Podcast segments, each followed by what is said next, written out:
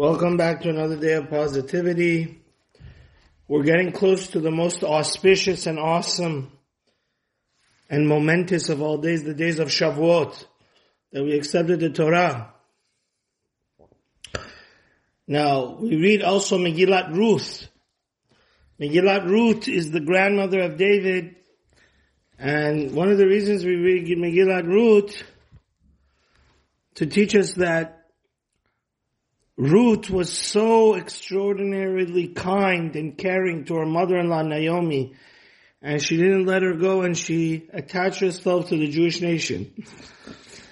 And this is ultimately one of the goals of the entire Torah, which means like this. The Torah, we're planting something and we want something beautiful to grow. And that is one needs to grow to be a giver, not a taker. And if God forbid somebody is selfish rather than selfless, they have missed the boat. So here's a wonderful story from Rav Chaim's biography about his uncle, the Godol and Gaon Hador, the Chazon Ish.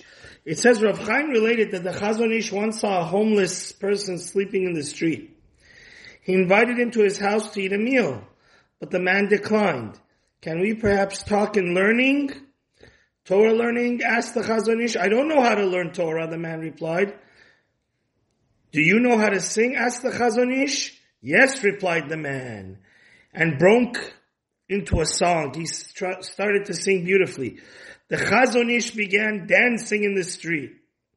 Not one of these Breslover Hasidim, but the Chazon Ish, the most serious and intense learner that we've seen in our recent generations.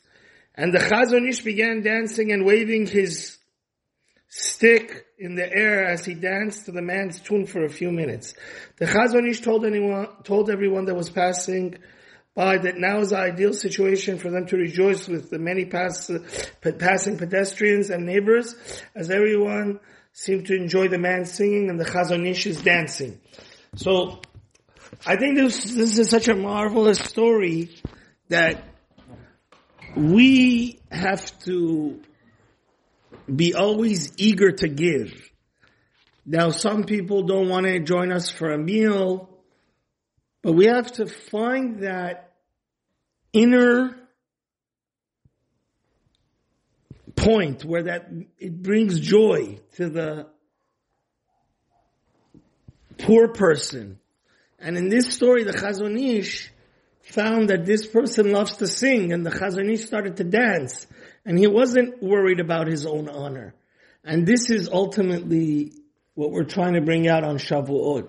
Shavuot, the Torah has to manifest, uh, manifest us into a kind person, a giving person, like a beautiful butterfly. This, it's such a marvelous, godly thing to be able to uplift people's spirits and bring them out of depression. And this can be done to even the richest of people because always in life we have ups and downs. And if we can uplift somebody and be kind to them, this is one of the most godly things possible. Amen.